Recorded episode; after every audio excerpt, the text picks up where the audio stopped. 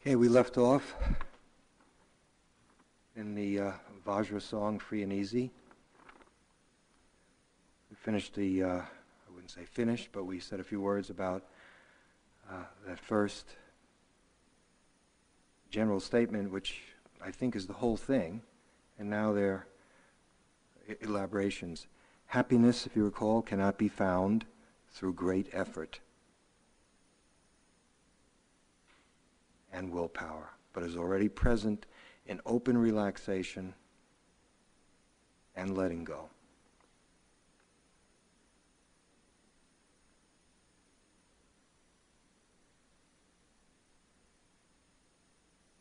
The next line says, Don't strain yourself.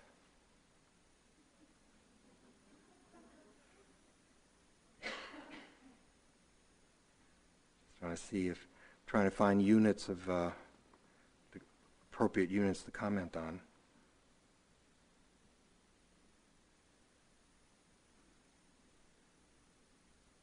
Yeah, that stands by itself. There is, don't strain yourself, which is what I was doing. Yeah, okay.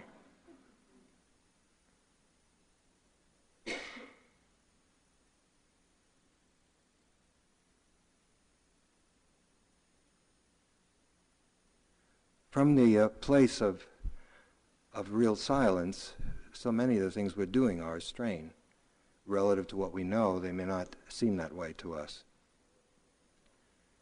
Uh, in preparing uh, to enter into the spirit of this kind of meditation, and here we, we hear, uh, don't strain yourself, uh, so many things can come into play uh, so that you don't strain yourself. I'm sure you can think of more once I get started. An obvious one would be the body. When we start to sit, uh, sometimes uh, teachers will say, relax, sweep through the body, see if there's any tension, bring mindfulness to it, uh, sit erect but comfortably. Um, any attempt to help the body uh, sit in comfort is a step in the right direction, and this kind of meditation especially important. Um, and so uh, here what's asked of us is to become really sensitive to places of strain in the body. Uh, and we create strain in the body, of course, often through the mind, we may come to our sitting with strain, the accumulation of tensions over many, many years that are stored in the body. And when we sit down, we can feel some of it. Some of it starts to surface, and as those of you know, probably all of us, it can be extremely uncomfortable. Um, the jaw perhaps is tight because we're determined. There's a kind of joyless determination, and it turns up in the jaw, or maybe the shoulders are poised for the breakthrough.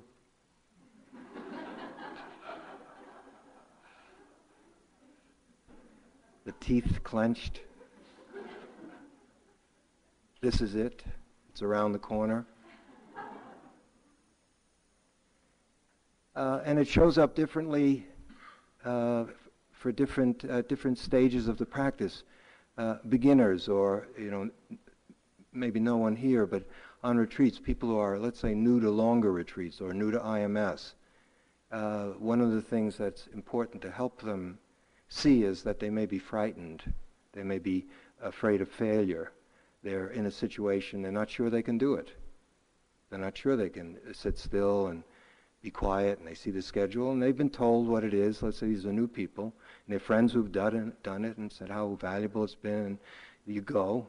But uh, there's some fear and uh, concern with failure, and that can sometimes be compensated by uh, tremendous strain in the body. And then when you become a big advanced yogi, then it just it's it's more ambition, striving. Uh, you've been sitting for a few weeks, and it's just been wonderful, just having wonderful, clear sittings and then you do some kind of uh, dharmic mathematics. let's see, I've been sitting an hour in the morning and an hour at night, and I feel this fantastic. Multiply that by all the hours that I'm going to be sitting at IMS. Let's see, we start at whenever, 5.45, add that up, there's the late night sitting, I can do that too. I mean, and we come in there. we're really ready, ready to go, ready to get at it. And so it can turn up that way. Or special projects. People have problems, problems in business, family problems, decisions that we have to make. We're in conflict. Should I move to Keokuk, Iowa, or stay here?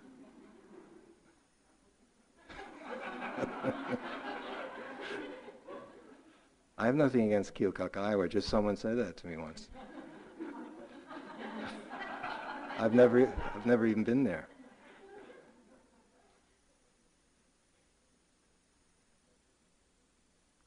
So strain turns up in the body. Um, one of the uh, beautiful things that comes out of practice, but certainly the breath, uh, which this I, I know fairly well because I've seen it in myself and others. Often people don't realize this is happening. When you point it out, sometimes they can see that it's quite true. The breath is a very, very powerful conditioner of the body. That is, what happens to the breath happens to the body. Now, that makes obvious sense because uh, we know that we come into life with the breath and we die when we stop breathing. So obviously, the breath has a very, very powerful relationship to the life of the body. But we don't concern that ourselves too much between the time of getting born when we were too young and, and when it's time to move on. Uh, but as you attend to the breathing, the breath uh, on it, the breath starts to become more refined, more subtle, uh, smoother, deeper, and so forth. Although this is not breath therapy, anapanasati is not breath therapy, the Buddha from time to time has talked about the health benefits of the breath. He never goes into too much of that. I think he's afraid people will uh, get all caught up in that and forget about what he's really teaching. Um, so as you pay attention to the breath without trying to do anything to it or to fix it, uh, the quality of the breathing uh, tends to improve. And as that happens, it affects the body. So when breath awareness becomes much more continuous and effortless, relaxed, and the breath is just very, very fine and enters and exits freely, uh, it starts to affect the body in a very, very positive way. It's easier to sit comfortably and longer. You may not realize that to some degree it comes from that.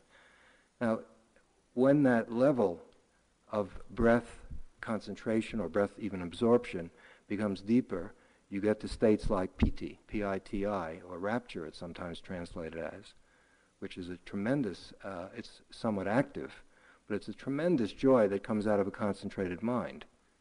And that can have a very, very powerful beneficial effect on the body. All kinds of knots that are in the body can just untie themselves. So that, of course, puts the body in a better condition to be able to continue with, uh, with the, the awareness practice.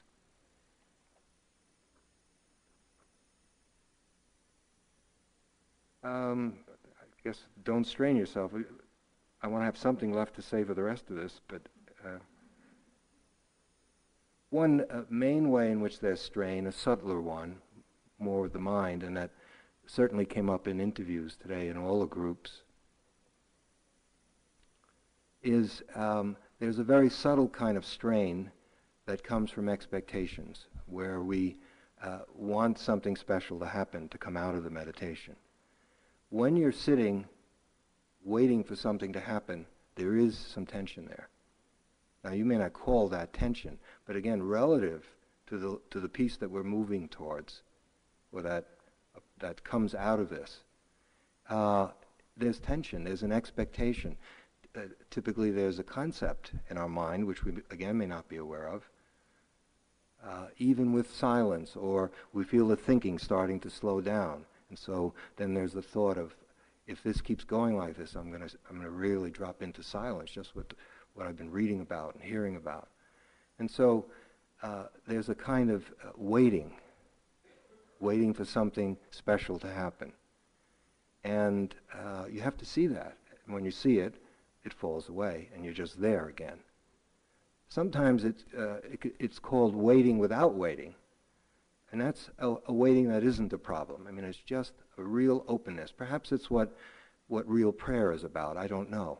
I, I haven't done that. But sometimes when I hear about it, and read a little, but not much, when there's a waiting but for nothing in particular, just a total and complete and utter openness and simplicity. Choiceless awareness is, is, a, is a, an exercise in utter simplicity. It's, be, it's stripping away all of the different roles and aspirations and plans and schemes, techniques, doctrine, theory that we work so hard to accumulate, even dharmic. And to just, I'm not even going to insert a word. Someone once asked the Chinese master Matsu, uh, what is Buddha? And he said, mind is Buddha.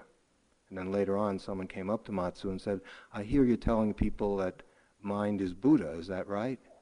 And he said, Oh, only when the baby is crying, you have to tell it a bedtime story to calm it down. he said, So what do you say after the baby stops crying? No mind, no Buddha. So, anyway, you figure it out.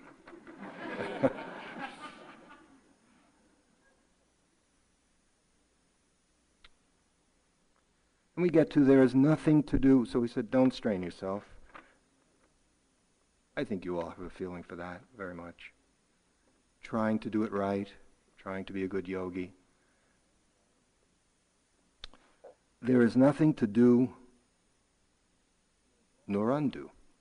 Hmm. Nothing to do nor undo.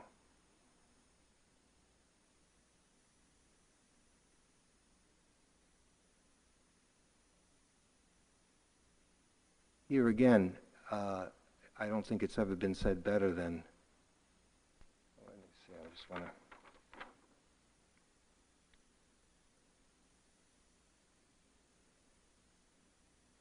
Yeah, I think, uh, again, a, a, very great Chinese master named Lin Chi. Uh, many of you, probably most of you know, know that name as Rinzai. At one point said, take it easy and do nothing. This was part of how he was teaching Dharma. Take it easy and do nothing. That's really what we've been talking about. Take it easy. In other words, take it, receive it in an easy way, whatever it is. Remember, you're sitting with whatever's there. Take it easy. Really receive it, just receive it, and do nothing. It's not siesta, it's not inaction, it's non action. It's not vegetating. You're doing nothing. Now, this can be misunderstood because sometimes that's the problem. You're trying to do nothing. Uh, which, of course, is a big something. Uh, what he's getting at is when you're is to really do nothing. Uh, this practice uh, of choiceless awareness uh, brings together two energies that, uh, at least to communicate about them, are we, we can give two different words for them. They, when, it's, when the practice is really sailing along, they fuse and you can't separate them.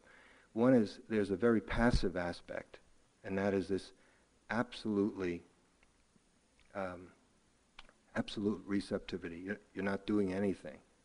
It's passive in that you're not doing anything.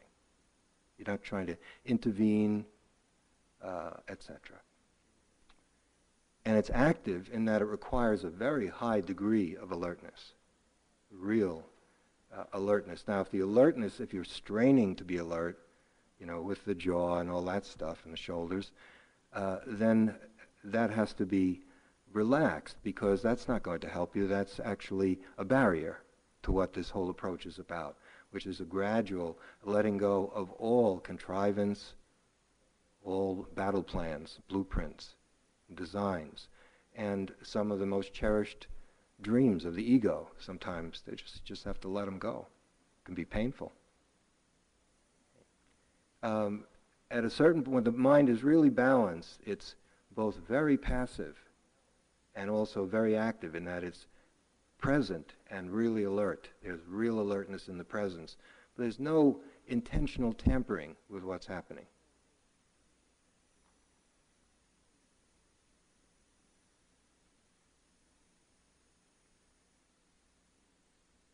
To do or to undo.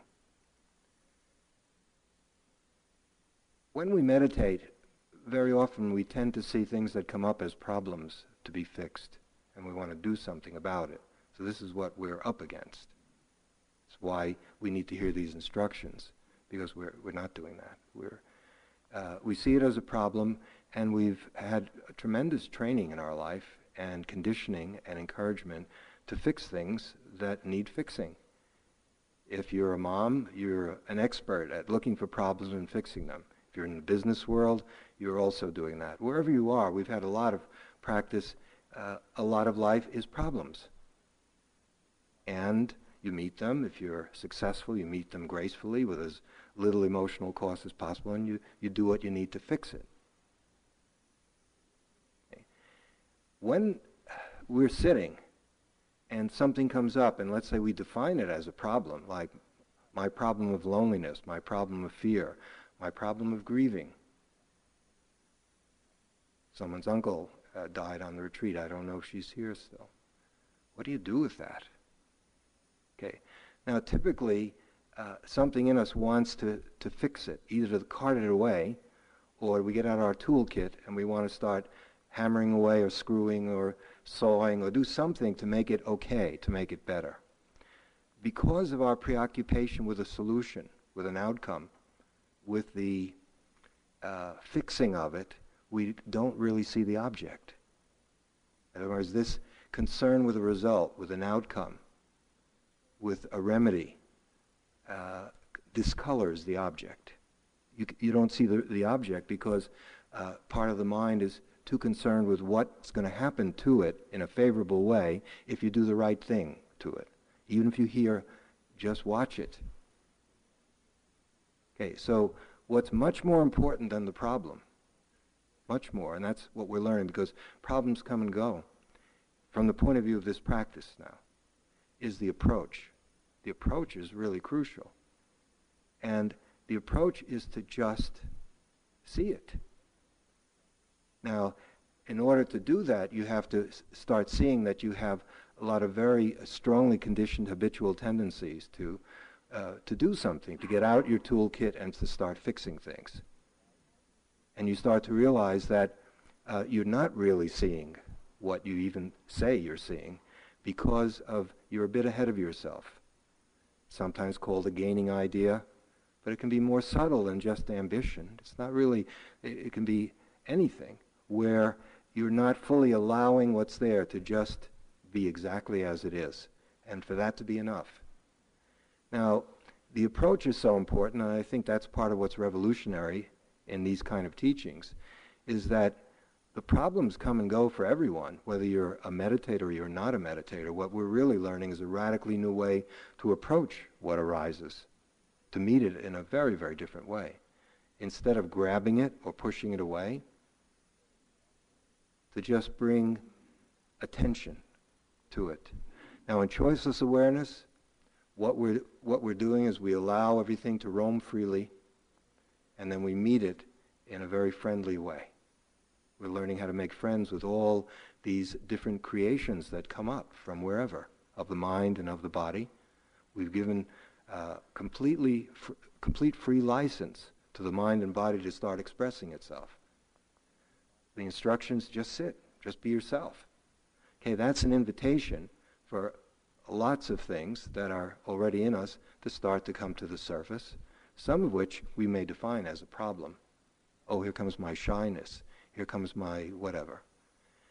How to learn to approach something that's problematic in such a simple way without any notion of fixing it, carting it away, adding something to it subtracting something from it.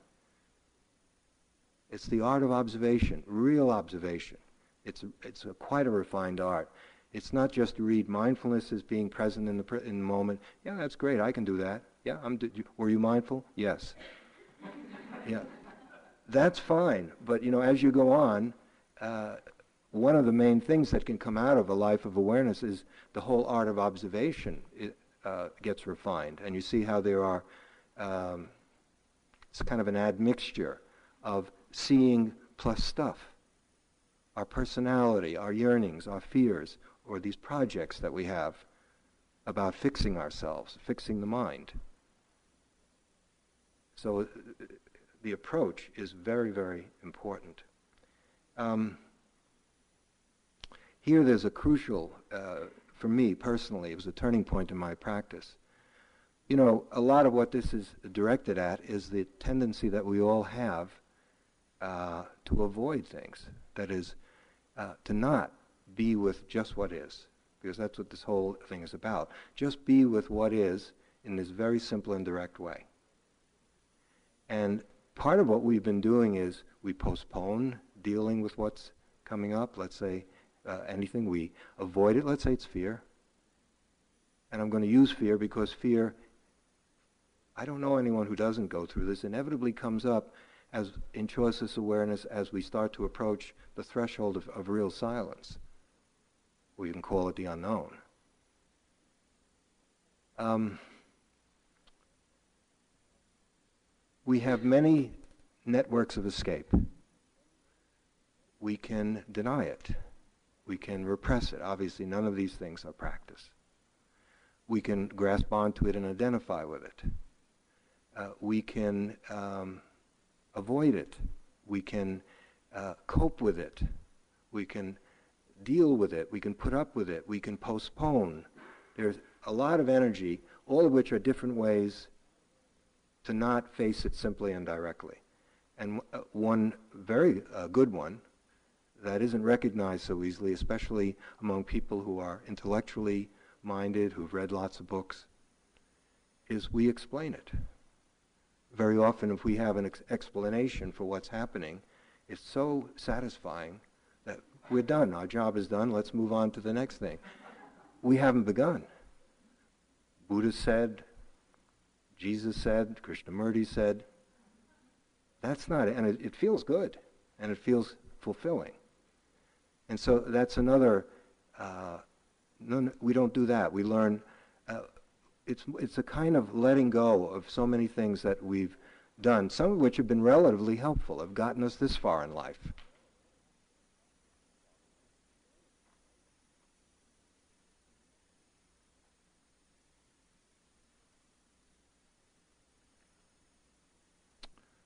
Okay. This is a big one. Uh, I think this whole paragraph probably should be commented on together. Whatever momentarily arises in the body mind has no real importance at all, has little reality whatsoever. Why identify with, become attached to it, passing judgment upon it and ourselves?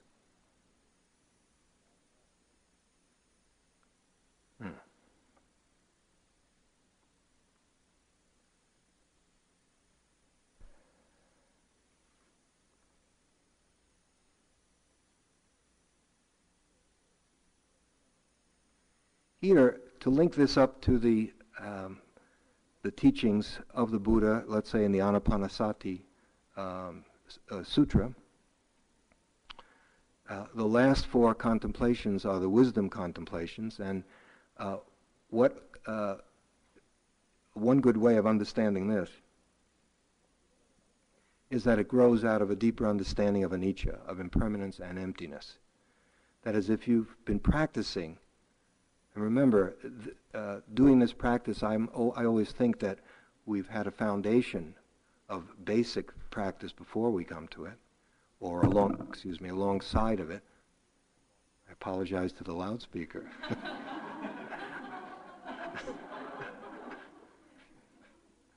I'm getting very spiritual.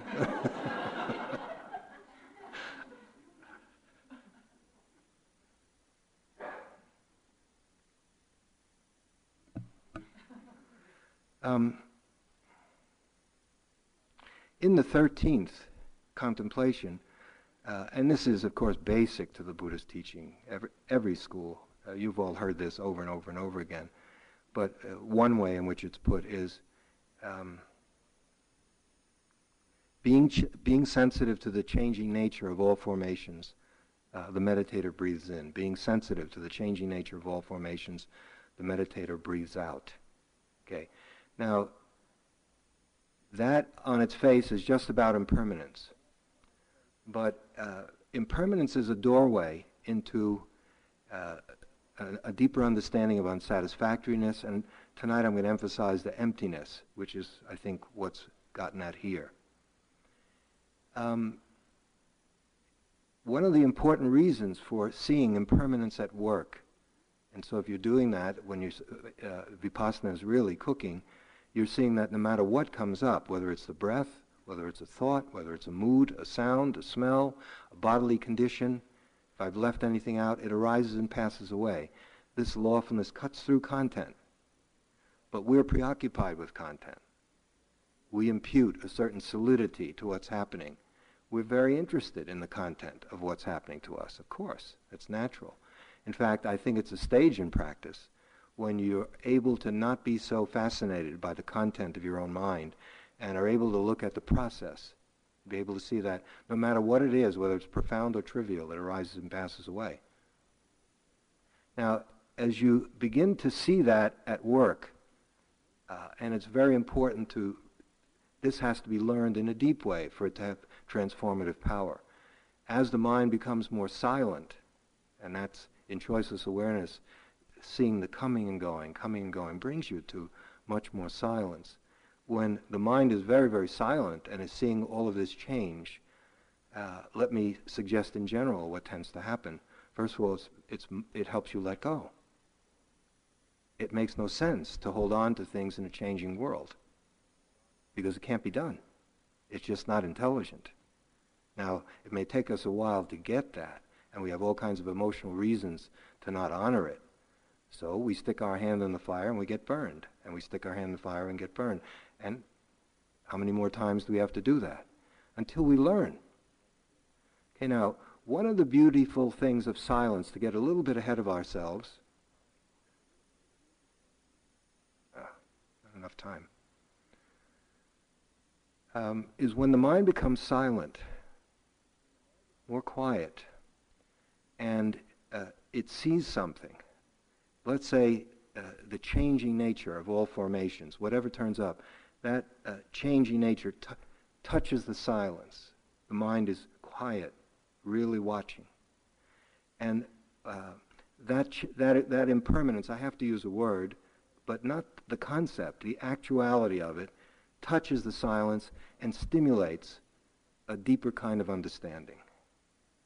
It touches the silence. The silent mind is uh, it's a form of intelligence. The silent mind has uh, there, are, there are many forms of intelligence. It's not rational, but it's not irrational either. And so what happens is, that that silence uh, learns the lesson of impermanence at a depth that the rational mind doesn't, probably can't. Okay, so as you begin to see that, it becomes easier to let go because it's just sensible. Also, as you're watching objects arise and pass away, come and go, you begin to see that their apparent substantiality is just that. It's apparent. And this is, again, not something to take on as an ideology. That is, uh, so you feel that you belong to the Buddhist club, everything is empty. Everything arises, passes away, lacks self, it's empty. And you feel like you belong in the emptiness club. And tell other people who know much less about you, well, that's just empty. and they get angry because it seems stupid. what it means is you begin to see the, in a sense, the ephemeral nature of whatever it is. If you see things change enough times, your relationship to that thing changes. You, you start to see what it actually is. Now, to, to begin with, without sustained and careful attention, things do appear to be very solid. When fear is there, it's as if it's there forever. And it's massive. And then it sets in motion panic or all kinds of tactics like evasion and denial and suppression. But if, if you manage to uh, approach fear in a friendly way, to come in close, and as you begin to learn to do that, you do it a few times, and the whole quality of fear changes for you. You're able to, to see, oh, here's fear. Here's terror. Come on in. Sit down. Have a cup of tea. You don't believe me. It's just it's energy. And you, and you begin to see uh, the energy of fear move through the body. You see what it does to the body. Okay, now that doesn't happen overnight. But that is some of the fruit of practice. That's how you get free of fear. You have to, it's intimate. Intimate, but the mind, there's a kind of, uh, the mind has some of the austerity of a scientist, this mind that we're talking about. But it also has um, warmth. It has warmth and uh, real uh, caring about what's happening, even though it's not for or against. Um, as you begin to see uh, the nature of these things, you're able to let them go. And of course, now we could stop here. Maybe we'll have to, and you know, next retreat we'll finish this, or maybe tomorrow a little bit after, because I don't, I don't see how I can finish this by eight. Um, what we're talking about here, by the way, I, I do want to clarify this where it says, whatever momentarily arises in the body mind has no real importance at all, has little reality whatsoever. Why identify with and become attached to it, passing judgment upon it and ourselves? Be careful when, with that one, where it says no real importance. Uh, teachings emphasize different facets of reality. And in order to help you let go, it's very useful to see it as having no importance. But if you get attached to that, uh, it can be something called emptiness sickness, where uh, because uh, the forms exist in the world, and it's not like they're not there, it's just they're not there in the way we think they are. And so life goes on. You come back to the same world, but only with a, a much freer relationship to it because you've seen that it's empty. Empty doesn't mean that it's worthless. Impermanent doesn't mean that it's worthless. Okay, just uh, want to make sure. It's not nihilism, in short. It's not uh, life sucks. It isn't.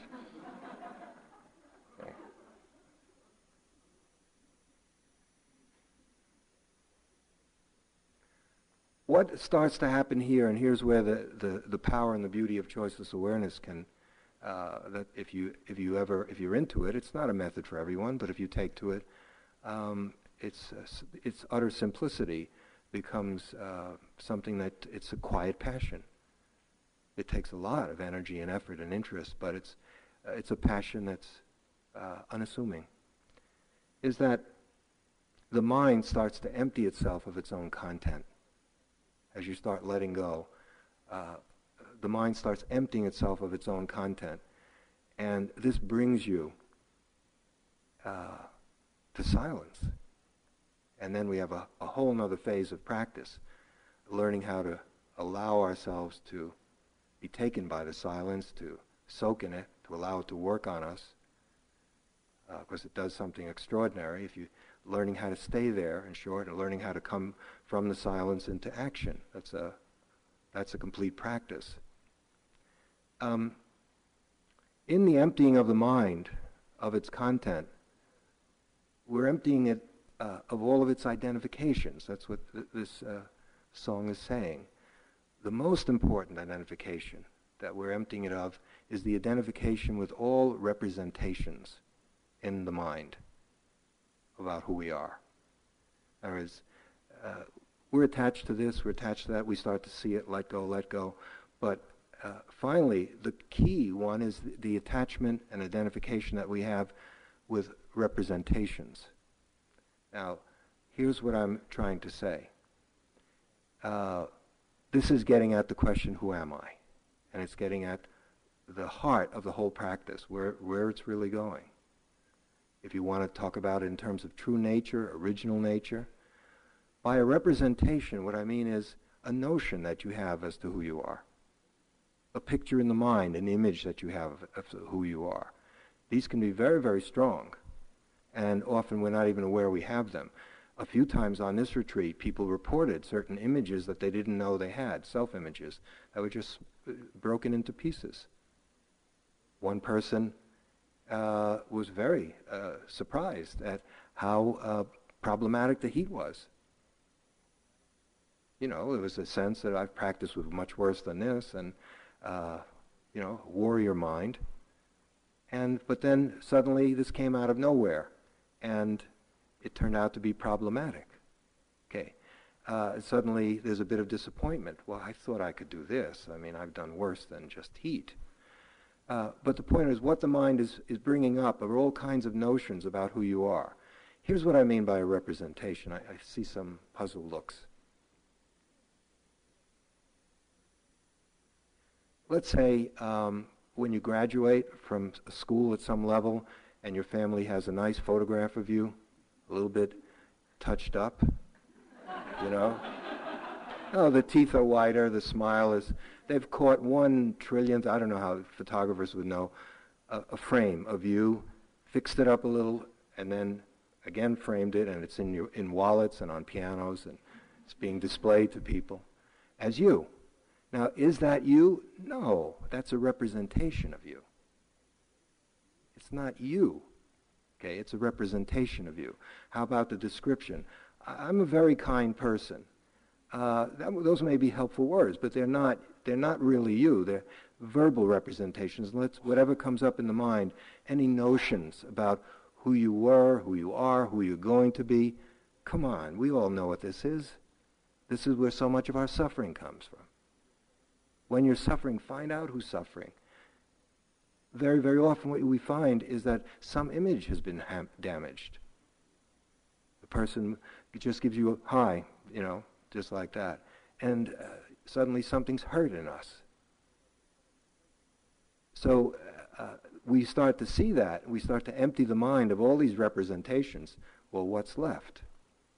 Okay, now, some of the power of choiceless awareness, and um, this may not be fully understood. Uh, it's working on a number of levels. One is, I think you're familiar with what I'm talking about here. What is it that's making choices all the time? Let's say that's doing the meditation. Uh, it's a center that we've created named me. I'm now doing choiceless awareness. Okay, we have to start there. Let's not be too hard on ourselves. But it's from that center, and that's what I meant the image of uh, it expands sometimes and it's small sometimes with a leash for the, for the doggy. But nonetheless, uh, everything is related to that center. That uh, we do things and we strengthen that sense of, of, of a center from which things happen, to which things, hap- things happen to. And um, when the practice becomes choiceless awareness, I mean, when it's effortless, you can't make that happen. That's something that grows out of having lots of effort, doing all the things that this is saying not to do, but seeing it. And as you see it, it starts to fall away, fall away, fall away. And then you may find yourself, I have to use language, but there is awareness. Leave the, yourself out of it. There's a field of awareness uh, of space without any center in it. There's not this agent who's doing everything, who's trying to meditate, who's reaping the benefits of meditation, who's dressed up as a yogi. It's all the ego. Okay, so if you give that up and just allow whatever comes to come, you're just there. Whatever turns up, turns up. It's fine. Good things, bad things, interesting, boring, sound, sights. There's just awareness, receiving whatever turns up. Can you see how that is, is decentralizing the ego? The ego is being put out of a job because it's the ego that's deciding all these things. It's the doer. And so the method itself, it's a method, but it's also the end. In the hearing, there's just what's heard. In the seeing, there's just what's seen. In the tasting, there's just what's tasted. The Buddha said this in all the other senses. In thinking, there's just what's thought. That's it. Someone asked him what the teaching was, and that was a, a brief, they, they didn't have much time. That was the quick version. And you could say, well, that's a guideline to practice, but it's also the end of practice. And so when we're practicing, uh, caring for the moment, really taking care of this moment, by receiving it without separation. And as our capacity to do this grows, that is both the means and the end. We stop being preoccupied with this extraordinary event that's going to happen sometime in the future if we practice hard enough. And rather understand is that we can waste our entire life chasing shadows and fantasies, and that all that, all that really exists is now. That's all there is is now. Take care of it. Like sometimes when I ask people uh, back in Cambridge to kind of, how's your practice going? Very often the reports are all instrumental. You know, sort of, um, oh, I, I think my blood pressure has gotten lower. I have more energy.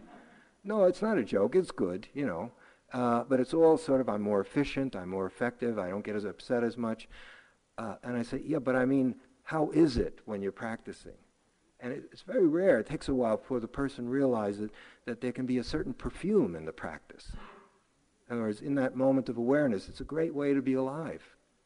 You don't have to have a kind of medical, quasi-medical enumeration of benefits to document that this is okay to do and then have it proven by scientists for millions of dollars. You know it yourself in the moment when there's awareness without grasping and pushing away, uh, and there's some kindness uh, and a lightness. That's, there's, some, there's a different flavor to living in that moment. And so the, the, the means and the end are the very same thing. It's the practice of liberation. In a given moment, we're enslaved. In a given moment, we can free ourselves. We're enslaved when we grasp or push away. That means the mind is detained. It's not moving freely. It's not doing choiceless awareness. It's not flowing. It's detained. But then you remember, and they're seeing, and the, the blockage of the dam stops, and then there's the flow again. And in that moment, there's freedom. And those moments of freedom are real, and they're happening right now. You don't have to wait forever for it. And there are dramatic breakthroughs, too. But the focus on taking care of this moment, don't underestimate that as being the whole practice, because it is. Um, let me end for this evening. Uh, I want to make sure this, this thing about emptying the mind of all of its notions about itself. We have all these characterizations about who we are, who we used to be, who we are, and who we will be if we keep practicing hard enough. And they're notions, they're representations in the mind put together by thoughts and pictures, and then we believe them and we take them to be who we are. Well, what this practice is about is emptying of all that until finally what's left is what? Absolute presence. It's one way to talk about it. I don't know if it's too convincing but, or means anything, but absolute presence. But you can't have absolute presence unless you have absolute absence.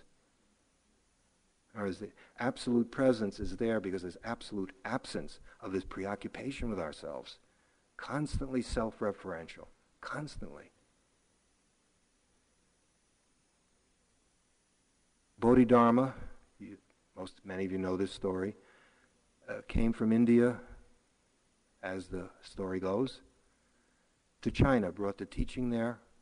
Uh, the emperor wanted to find out who this famous teacher from India was and asked him questions. He wanted to know if he would get any merit for all his good works all his wonderful works that he had done, uh, monasteries closed for monks and nuns and so forth. And, uh, he and Bodhidharma said none. No merit. The emperor was shaken up. Uh, Bodhidharma, I don't know, I wasn't there, but you know, he may have been getting at, uh, the emperor was of course very caught up in me. I did all these things for these monks and nuns, and I built monasteries and published books and uh, took care of their health. How much merit is there for me? None. Because of where it came from. They said, What about the holy Dharma? And he says, Nothing holy, just vast empty space. Again, puncturing, he had made something else, holy Dharma. Shot that one down. Finally, the emperor couldn't take it anymore and he said, Who is it that's telling me all these things? And he said, I, and then Bodhidharma said, I have no idea. now, Joseph Stalin came very close to that. Joseph Stalin was almost a liberated being, but he missed the point a little bit, and a lot of people paid for it. From his not his biography, but a, a, a not an autobiography about him.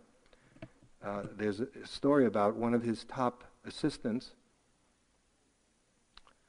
was complaining to Stalin, and he said, um, "I don't know, my you can't get good help anymore. You know, they they're just not on time, and they don't do what I tell them to. They're uh, they're just a problem. I'm getting really annoyed with all these people who are. I can't count on them. And Stalin got quiet, and then he said, um, "No person, no problem." okay. Next day, no problem, because there was no person. But Stalin was a little too literal about it. but he was on to something. It's just he, he needed a Vipassana retreat. Know. Could we have a few moments of silence?